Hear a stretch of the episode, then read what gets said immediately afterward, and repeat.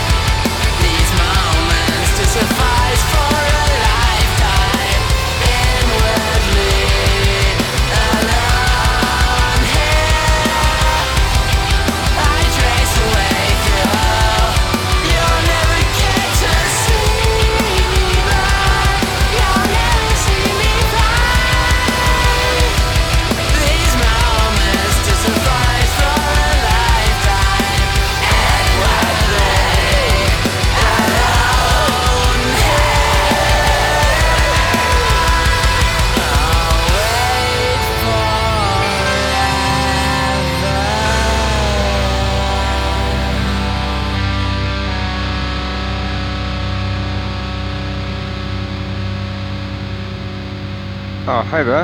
Howdy. Howdy. okay, my camera's still not great, but um, it's better than it was. Don't worry It about it. It works externally and it looks really good high res like yours, but when I use Zoom, the interface or something must just absolutely just fucks its quality basically. But anyway, hi. Don't worry at all about it all. Hello to you as well. Good uh early evening, judging by the light.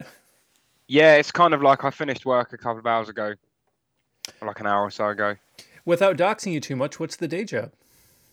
Um, I like my job. So I work for um, there's a government agency, sort of. It's like a government-owned company called the Ordnance Survey, and what they basically do is make uh, maps as well as provide lots of geospatial data services to the government as well as to like external part uh, external clients. And I'm a project manager, and I work there. And the project I manage is called OS Maps, uh, and it's like a consumer product where you have it was like we make basically all the hiking maps that you would buy for like leisure Oh, very cool. hiking and stuff. Yeah, because uh, ease right of access is very different, like it is in America. Our product's available in America, and we have American topographic mapping, but it's just it's not like hiking in Europe. Do you know what I mean? It's like just the scale is way bigger in America, and it's like way more dangerous. Sure. And you're like you go onto someone's land, you might get lost for three days. You can't really do that in the UK. Do you know what I mean? You just go, oh, that's a path behind someone's house. Okay, that's fine. But anyway, I, I, I project manage an application that you can use as a hiking uh, app, basically, to plan hiking and stuff like that. Are you a big hiker yourself? I'm, I'm guessing you are. Th- That was one of the reasons I applied for the job. But prior to that, I was a project manager. But I worked in like financial. I've worked in financial services uh, in like an insurance company. So now, but it's basically more allowed for me to look like this uh, because I work for primarily an outdoorsy kind of uh, organization. You know. And they're cool. and with the whole corporate culture's way softer, man, than it was like ten years ago. Trust me. I mean, half my gig is at home at my, my office job, and I've got a Mr. Bungle shirt on right now, and no, no one's any, none any the wiser, so it's fine.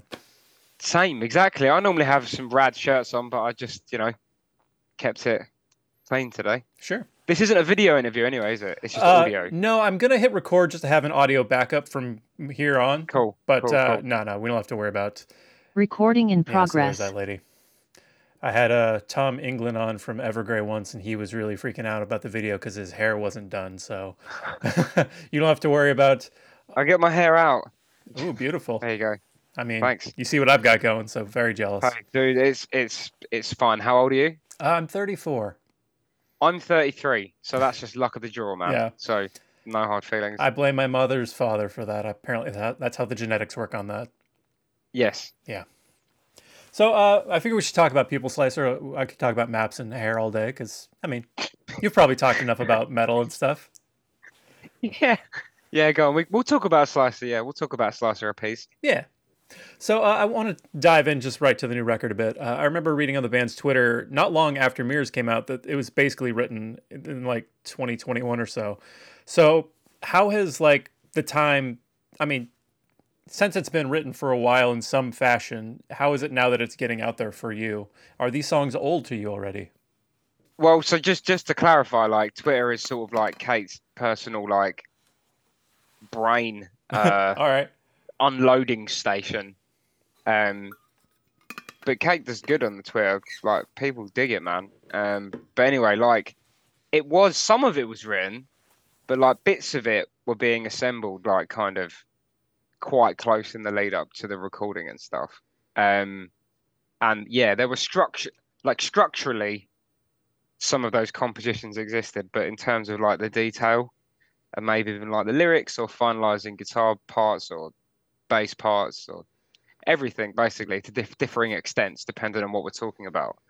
Um, I'd say it's probably like 80, 85% done. Well, probably more than that. Probably more like 90. I'm probably being a bit harsh. Uh, and then it came together then. But to actually answer your question as to what it was like, what it's like now, it's like super fresh still, basically. So in our set currently live, we have the three singles that we released. Um, and we, I mean, we've jammed bits of the other songs, but we haven't like played any of the other songs live yet. So that's all still like really uh, exciting stuff. And hopefully, we've got a batch of shows coming up now in the summer, um, including Download and Mystic Festival in Poland, um, and Radar Festival, which is like a prog festival uh, up in the north, um, in uh, in England. Uh, then hopefully we've got a bit of a break, kind of around that time for a while. So we're going to try and work in a couple of new songs, hopefully.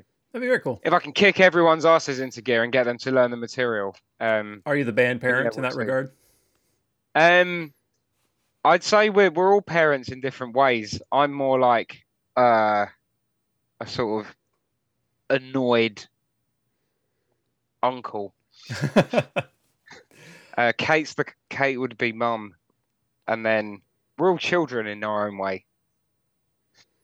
I mean, in my in my band, I'm the one making spreadsheets and making sure everybody's got picks and stuff before we go on stage. So, uh, okay, yeah. I yeah. mean, we all it, we, you know what? Like, we're just still learning to work together as a team better. Um, and I, you know, I don't think any band who hasn't been together for like less than ten years or something would say they're doing it otherwise because it's like a learning process still Right. and about different personalities and stuff. But yeah, like, it's just yeah, get a couple of new songs in the set would be cool. Um, yeah, because like people really uh, are vibing out to some of the post post metal kind of um, black metal vibe stuff on there, as well as the heavier tracks, um, like creating the devil in armor image, um, yeah, and departure in solitude. I want to get that one in there because that's like slammer. So just see the pits. Um, yeah, yeah, I, I read there's like a wild, like diverse collection of influences, both musically and then lyrically from books and movies and whatnot. Uh, what's probably the most unexpected place that one of you has drawn influence from in this? That might Um, uh, surprise yourself or anybody listening. I mean, Kate is listening to well, drawing upon all sorts of uh, media. I would say perhaps Mario Kart influenced it. No, I didn't really. Um, but I mean, I personally was like looking through kind of like some philosophy stuff, like bit, you know, because I'm quite a standard esoterico, esoterical head like that. I was like reading some Nietzsche and Heidegger, um, and that Danish guy. I can't remember his name now. uh, grad. Anyway, uh, and I just had a big list of stuff that I thought was quite powerful, um, and quite cool, and then gave that to Kate as like an input list. And some of those titles basically became the song titles, and then Kate used that to kind of impose it upon the narrative or picked bits that fitted in this overall structure that Kate kind of had visualized. Um, just like providing creative prompts, you know. hmm Um, it's kind of like I saw this uh, years ago. There was like a David Bowie exhibition at the at the Victoria and Albert Museum in London, which is really cool. It's like a design museum. Um, and like fashion and stuff. So of course Bowie's there, and it showed like how I think in the '90s or early 2000s he had some software written uh, to basically emulate his randomization process. So in the 70s, you just used to like write words and like put them in a in a in like a box and just jumble them all around and then pull out like if I was a really big David Bowie fan now I could quote some David Bowie lyrics Sure. um, where actually is an example of that. But anyway you get the idea. But then he created a software to do that um, and I sort of always thought oh that's a cool idea because you just like grab things that you find interesting and then accumulate them and then just give it to the boss um, and then the boss will filter it through like you know and it comes out like that. So that's kind of an interesting way in the same way that I read like the other day that James Hetfield just has a notepad, right? He just writes stuff in hmm when he's like listening to music and um whatever. So yeah, we've we found some influences like that, and Kate um drew some influences from some gaming stuff, um and some movies like sci-fi. I kept saying uh to Kate we needed to talk about some Kafka stuff, um.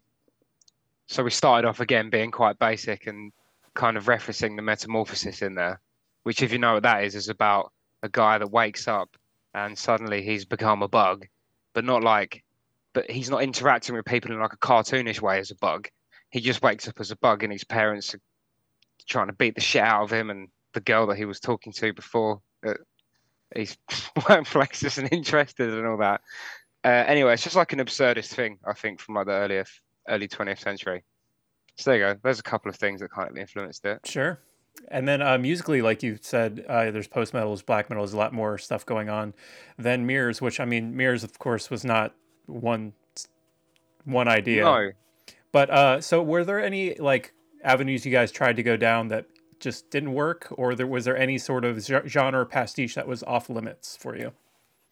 to be honest, nothing, nothing. It is is cliche or pastiche to say, but nothing is really off limits. Um, in terms of when we're digesting stuff, obviously, what the limiting factor is, is not what's off limits. It's actually like what what is the scope of what we can actually achieve as individuals. Um, i.e., for example, uh, we could put really cool uh, vocal harmonies and do them live with me and Kate rather than it being on the backing track and it's like Kate's layered vocals and stuff. But I can't sing that. so like as much as I would like uh, yeah at this point anyway. So like, you know, as much as like putting Queen or like Melvin style kind of dual harmonies or whatever and stuff, that'd be that'd be rocking. But I just can't do it yet. So just to see I'm Oh yeah, see the point I'm taking is like it's. I mean, maybe I mean there's some things like because I mean Kate listened to some hyper pop and puts that on in the van, and like I'm just basically like a middle aged metalhead at this point, right? So it's like I can get with it a bit, um, but then there's a point and it's going to bring a bit of this in, and I'm like, come on, you know, that's a bit too far. like it has it has to, you know. Would Chuck let that in?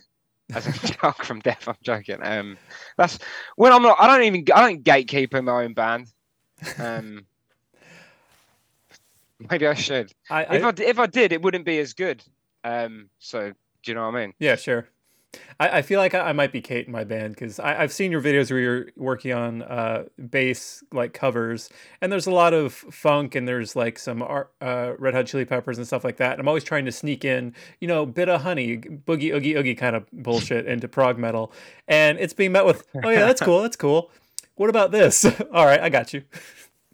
Oh, fair enough. Thanks, thanks for checking that out, man. But yeah, like in fairness, I still kind of get my moves in because the um the bass line for the chorus in "Momentary Actuality" is is quite is pretty much a rip of a Chili song, um, and I got that in there. But it's just kind of hidden amongst stuff. But like I was playing it the other day, and the, our, our new guitarist Alex was like yeah, that literally just does. He's like, "What's that?" I was like, "That's that's the that's the chorus." That is like, "You're joking?" I thought he was just playing a Chili Pepper song. I was like, "See, this is like. That's how under the under the radar Mhm. bass players go. Even guitarists in their own band don't even know what what they're doing." I'm joking. Um, but yeah, you take the point, right? Oh yeah, So my last. I mean, I, I tried to get some wah in there, um, not auto wah, some manual wah on the album, but it was just a bit over the top.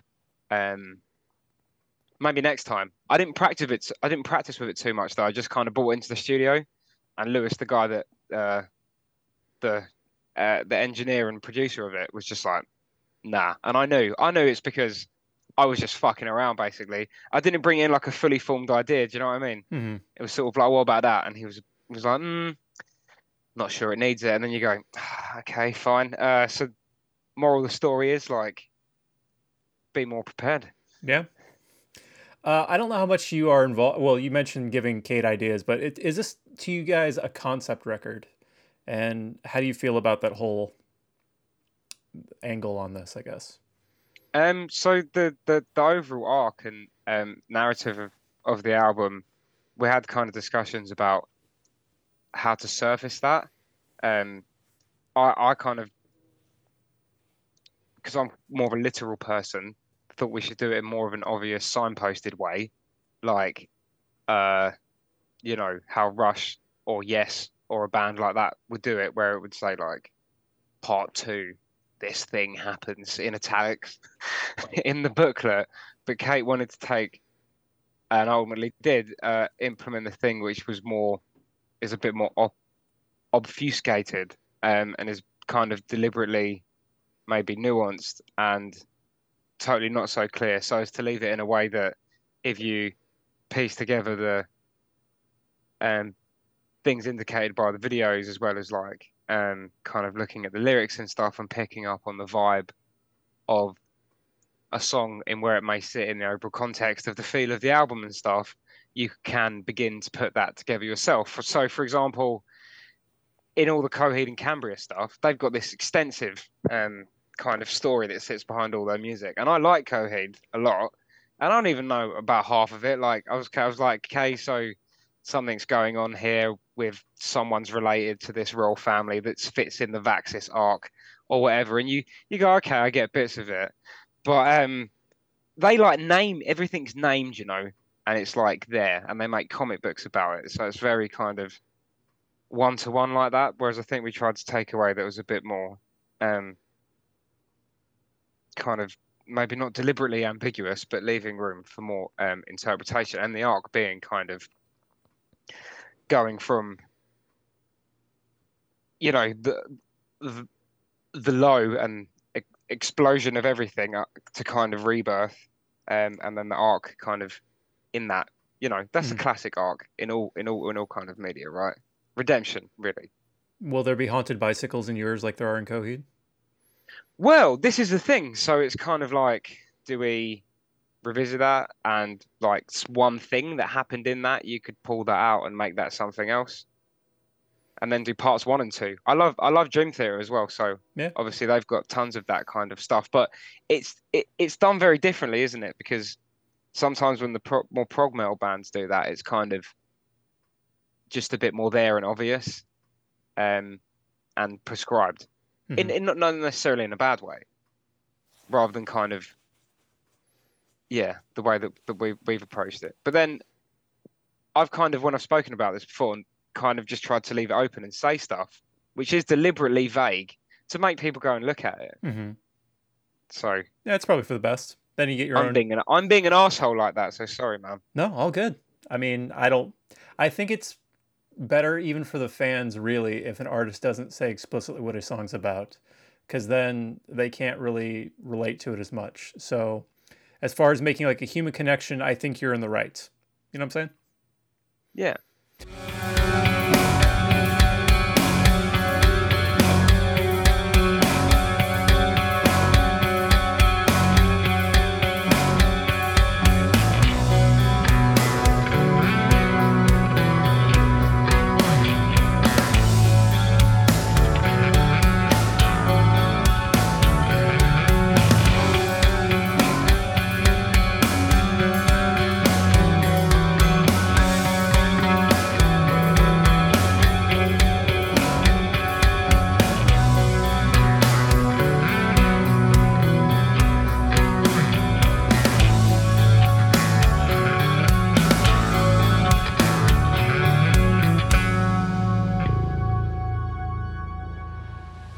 was a bit of creating the devil in our image from the new album Blossom by Pupil Slicer. I'll have more with Luke in a moment, but first, this is my first band. Every musician has to start somewhere. In this episode, Frederick from Vvon Dogma I discusses his first band. Um, my first band ever, I started playing bass in 98, and like within three or four months, I was in the band. And uh, it was called Dharma Bums, which is um, the title of a book by, uh, oh my God, what's his name? Uh, I'm going to sound ridiculous here. Jack Kerouac. Okay. Dharma Bums. And it was the idea of being like hippies. And uh, it was just a cover band, but we'd play, you know, amongst other things, Radiohead, but Rage Against the Machine in all the 90s rock uh, landscape, because that's what the landscape was at the time. So yeah, Dharma Bums cover band, my first experiences, and I think Unexpect was like my second or third band, so it, w- it went pretty fast. As a bassist that I know does a lot of slapping in 1998, were you playing Korn covers as well? I didn't understand the the tuning forever, and I was playing a four string at first. I, I wasn't playing Korn covers. No, I never really learned the Korn songs, but uh, but I was super into it, and you know, uh, you know, it's funny. After Follow the Leader, every bass player wanted to play like Fieldy. It was that new thing of like holding the bass upright and like slapping on that low B or whatever. But yeah, I was playing four string at the time, so I didn't understand their tuning.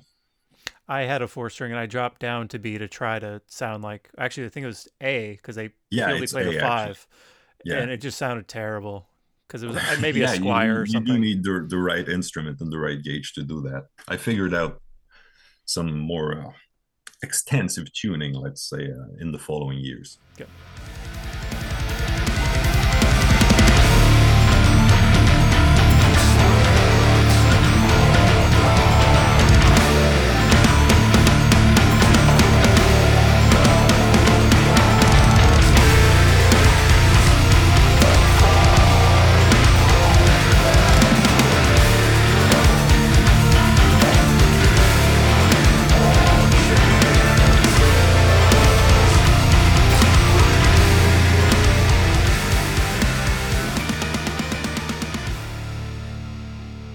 Cult of Glitch by Vvon Dogma I is out now. Grab your copy over at vvondogmai.bandcamp.com and hear my full interview with him back on episode 125 at farbeyondmetalpodcast.com. Now, before we conclude my conversation with Luke from Pupil Slicer, here's a bit of momentary actuality from the band's new record, Blossom.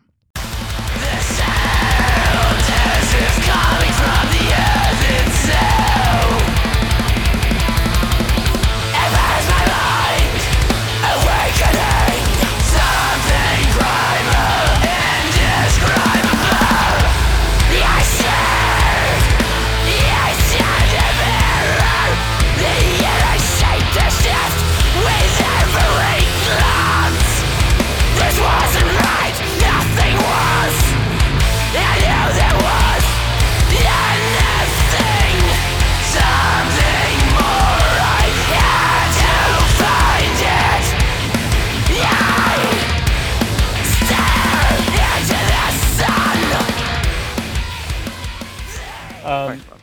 If, if I can completely change gears, y'all just wrapped a, a run with Boris, which is very cool, but not a band I would expect Pupil Slicer to play with. So, how was that run with Boris, and what flavor of Boris were they? Because were they doom? Were they noise? Were they thrash? I saw Okay, them. yeah, go. Yeah, go on. When when did you see them? Uh, last year with the band Nothing, which that was also a weird pair because it was like shoegaze, and then they came out and they did like the last record stuff, the like Jaguar print one. So it was thrashy and like Yeah. hard rock. So that's what that's what they were playing when we saw them. All right. and the and the drummer, because I'm not like a huge Boris historian, I was like somewhat aware of them, um, through you know, some of my friends that like read Pitchfork and shit like that, who were like, "There's this band that are like really heavy and that you'd probably like them," type thing. And Kate had mentioned them before because of all the drone and that. Um, but that that just got kind of pitched, and I think Boris were quite keen on Slicer, so that kind of came about, like which was quite left field in of itself, and their material was kind of, as you say, was the heavy rock stuff. So it's more like Motorhead, Black Flag, kind of Iggy and the Pop, sorry, Iggy and the Stooges, kind of like garage punk with bits of the experimental Boris stuff and just Ats Atsuo's kind of, you know, compelling rock magic that he does, Mhm. um, and just his like his his command of the crowd is like phenomenal. And obviously, like he well not obviously, but he's normally the drummer and stuff. So I think because he was not behind, you know, not chained to the kit, so to speak, and could just be a front man, he was like having a ball, you know, because he was like looking at Josh's drums, drummer in our band. Josh is like, "Do you want to go?" He's like, "No, obviously not. I'm not. I don't have to play the. Actually, he played the drums a bit at the end of Boris's set. Um, but yeah, so they did that one night. Uh, we did two nights in Oslo, and they did a drone set. Um, and I think it hit like 130, 140 on the decibel counter, um, which is like seriously loud f- for people that you know aren't in on the technical speaker or whatever like that. But uh, the building was like actually shaking. This kind of shack down in the student hipstery bit uh, in Oslo. yeah, and they just play, they had like they bought in more amps than they already had, so there must have been I don't know about twenty to twenty five amps or something like that on stages. There was like four there was like four Ampeg bass cabinets, but like the the eight tens, and then I think two more oranges or something behind that. So that was just bass. So just bass alone, there was like six cabs. Um, yeah, X, Sonic Excess at its finest. Um, yeah, that was crazy. We covered a Boris song, um, and did a drone song that first night that we kind of learnt a bit on the fly. Um, and we listened to it together in the van a bit. And Kate made us all kind of like lead sheets so we could sort of see what was happening. And we just played it, and it was uh, interesting actually. I'm not huge on drone personally. Um, I think it's more fun. Like, this, for me personally, it's like more fun to play than it is to um, actually watch. I can see that. Yeah. Um, although it's kind of like I have this rule of like music that I really love is like you shouldn't really need to be have any enhancements to really love it, right? I.e., be high or drunk or whatever. So, um, not massively into EDM or like hard trance or anything like that.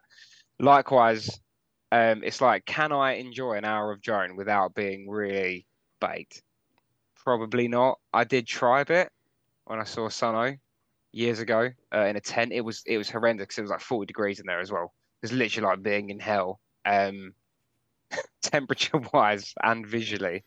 Uh, but yeah, it's really cool. Like the, the sound, like when it hits you, is really cool because you feel it in your gut and stuff like that, and it's like sends you into this trance or something, like a hamster being in front of a giant speaker or something. But um, I don't know. The, the point that I discussed with the band was like it's philosophically interesting, but for me, I'd rather like some crossover or some thrash Yeah, sure. or even some do- or even some doom, just something with a beat basically. yeah. Um, but kudos is really cool stuff, and like Boris, are one of the masters at it. I'm told. I had to. Uh, me and Kate wrote an article about Melvins, right? Right. And there's a Mel, and there's a famous Melvins drone track that's like 15 minutes long. And I tried with that as well.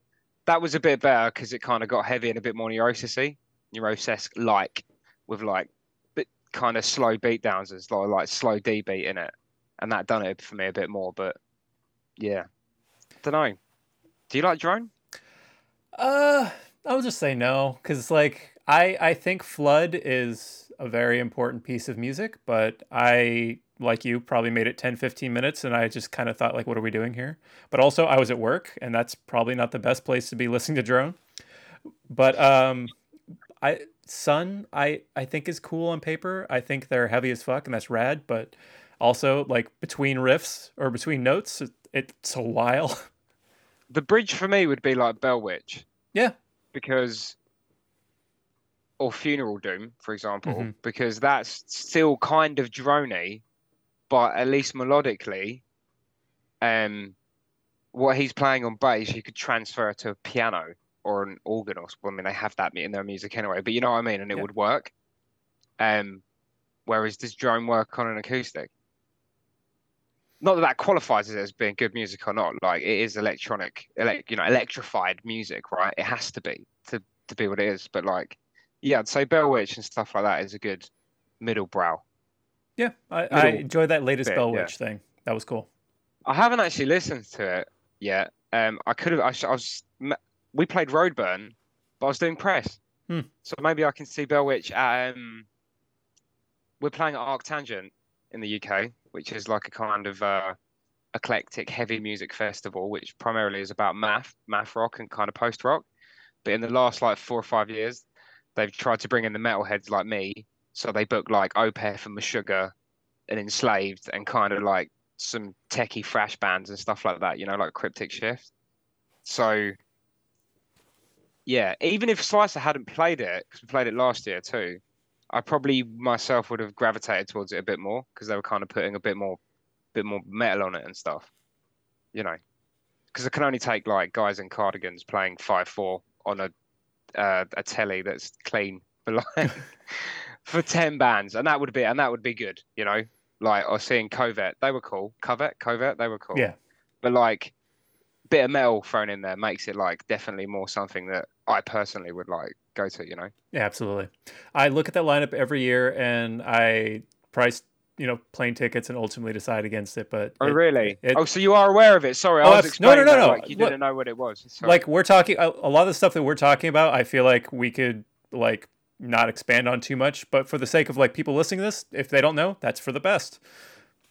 yeah, I mean, I don't know if the American your American audience knows about these festivals in the UK or anything. I mean, I follow Devin Townsend everywhere, so I think he's playing this oh, year. he plays all of them, Yeah. So anywhere he goes, I'm like, oh, what, who else is playing? Oh, they're red. And I just go down the lineup, and I honestly think that's how I found Pupil Slicer at some point, going Oh, down really? a lineup like that. Yeah. Yeah, he's a big UK head, man. Mhm. He like uh, puts in the work here. He did like a. Me and my wife got like one of those paid for one of those online concerts that he did, like the streams, and he did one for the NHS, Oh yeah, I think, which is what, yeah, which is our national health service. I was like, damn Canadian. Typically nice guy. He's a sweetheart. I, I've bugged him enough on this show that he actually knows who I am, and it freaks me out every time. That's Oh, a really? that's a weird Nice. brag of sorts, but I, it's very imposter syndrome for me because he's like, "Oh hey, how's it going? How's the podcast? going?" Don't don't talk to me like you know me. You're not allowed to do that." Oh, he's he's got a whole host of mental ticks, so I'm sure he'd understand that. Yeah. Uh, I, I figure we should probably start wrapping up, but I had a, a couple brief questions. Um, when did you first started putting like slap pop bass into metal? Because that that's also thanks, man. I love it. Uh, That's me and my band, but like I know it's not for everybody, Oh, so I'm always intrigued to hear it. Yeah, sick. Okay, so basically, just like it was from when like I used to play in djent bands, um, because it just helped you cut through the mix a bit. So like instead of just doing uh, a single note, you do if you do an octave, but you like do a kind of slap and pull at the same time and get like a bang sort of chord, it just like pops through the mix more. And you haven't even done anything really apart from literally do the same thing. So then if you add in some mutes and some other stuff in there, it can really pop through. And I found that um also especially like learning Korn when I was starting, obviously, and you get that kind of, you know, he's got those funky patterns and like learning chili peppers and stuff. Faith No More, it's got a lot of slap in it, the early stuff. How's your Primus? Mudvayne, Primus. So obviously, like Primus is like that's like uh, I can't play slap bass that good, Mhm. like in the kind in the kind of um, Stanley Clarke, that kind of way, um, because it's like the double thumping is like way too cle it's way too clean. And for me, I'm just my technique's not good enough. I do more like overhand. Yeah, same. So that's you can. It's a bit hot. It's a bit like the. You just going down. I can do it. I f- sometimes throw in like a little double thumb, but yeah, I can't really do the Victor Wooten style too cleanly in that because I know a lot of the djent players and a lot of like I guess my peers now you could say uh, use that technique. But I like Evan Brewer. He's the fucking man. Mhm. Um, but yeah, but to us since forever basically. Um, and then Kate, in fairness to Kate, was kind of like, we'll just do loads of that. That's cool, so do that. Whereas a lot of guitarists get threatened uh, by you actually trying to be a decent musician and just like shut it down, either by like kicking you out of the band or just absolutely demolishing you in the mix. Um, in Djent, that happens the worst of the bass players. I feel so bad for them, having been on the receiving end of it myself. When a guitar player is like mixing, you're in you're in trouble as a bass player. Like if you're playing a, if you're playing a tech metal band, so it's just like Noted. As- just- well, I mean, come on, man. Like Periphery haven't even got a bass player anymore, for Christ's sake. Like, um, it's just on a backing track. which is a bit sad uh, as a bass player to to my craft. No, you know? I agree. I So think every live band needs a bass player. I'm up for it. yeah, yeah, they should, man. It like, you know. Anyway, they're djent, they're djent guys. I love djent, by the way. Like I'm Okay. saying it like kind of disparagingly. It's just uh, showing my age. Uh, but yeah, since forever, man, Cool. and I'll continue to do so, as long as as as is tasteful. All right. Uh, last the last question really. When can we expect y'all stateside? Because I need to be sliced. Dude, so I've been talking to a lot of Americans from all over, like like Florida, Floridans, New Yorkers, California here. Texans, just p- everywhere, and they all and they all ask that. Slice and the answer to it, yeah, well, and the answer to it is, man, is like when it's when it's fiscally feasible, like because Oh yeah, it sucks right now. yeah, so like just being a band is tough. Um, breaking even is tough. Ha- paying your crew, like if you want to pay your crew, like literally not just sleep on the floor, um, and eat some food, it's basically like you just break even. People are like, "Core, you luxurious twats." But it's like you know, I'm like 34, so it's like can do a bit of that for a while. But if you're touring for like two weeks, it's like you know, um, and Pupil Slicer are the most hardiest of individuals as a group, so like they need a little bit of comfort, you know. But generally, man, it's like just well tough. So when the right opportunity comes along, um, I guess that literally like we got a decent fee and it was the right band that we felt we could like draw some people on that tour or like enhance its sales, um, and also just get the money together for the upfront costs because they're they're a lot, right? Like I think there's that. Obviously, it's not on the same scale at all, but there was that Archspire video of some of them talking about the touring costs that we were talking about practice yesterday. But obviously, like on a much smaller scale, that's the same problem that we front in that to come and do an American tour, like probably going to need to lay out, I don't know, 10, well, between 10 and 18 grand or somewhere like that. Um, a thousand pounds, sorry, just to like, what's that, like 20 thousand dollars or something, basically, to just get visas, the infrastructure, cost incurred. Do you know what I mean? Sure. Um, so, but I mean, I'm I'm sounding quite pessimistic, but I think hopefully this album creates like the opportunity to do so. Yeah. And I- there's obviously the enthusiasm from kind folks like yourself who keep asking. So hopefully it it works out. Code Orange just asked us to come. It's fine, we'll do it. Or ask Trent. I'll ask Trent. He can bring us out on tour. That'll be all right. Or Mastodon.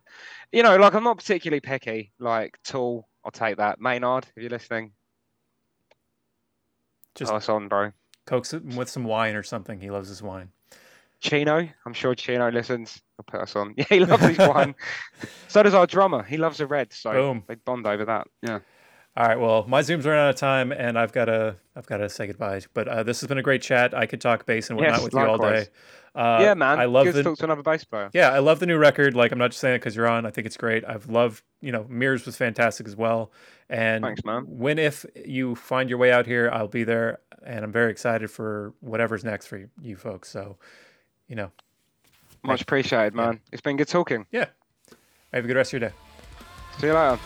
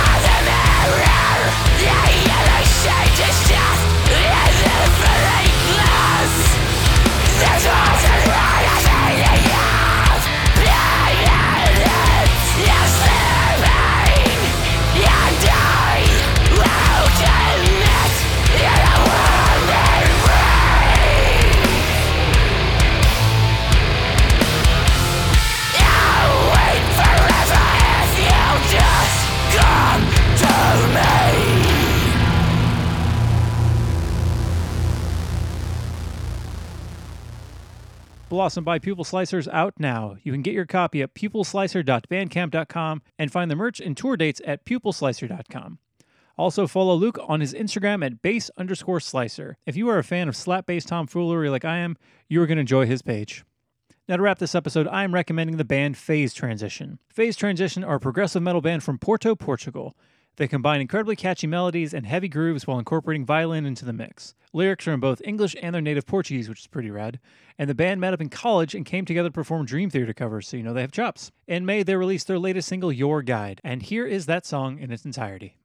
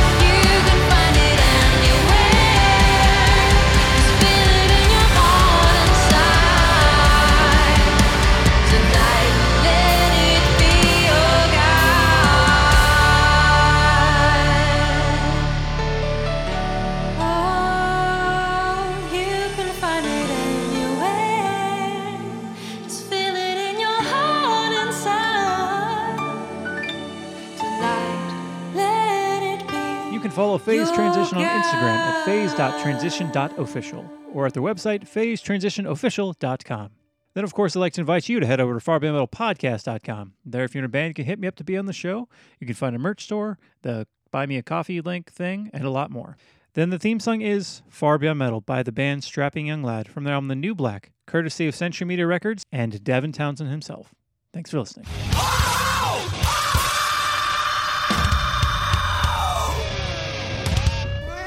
A Catbox production.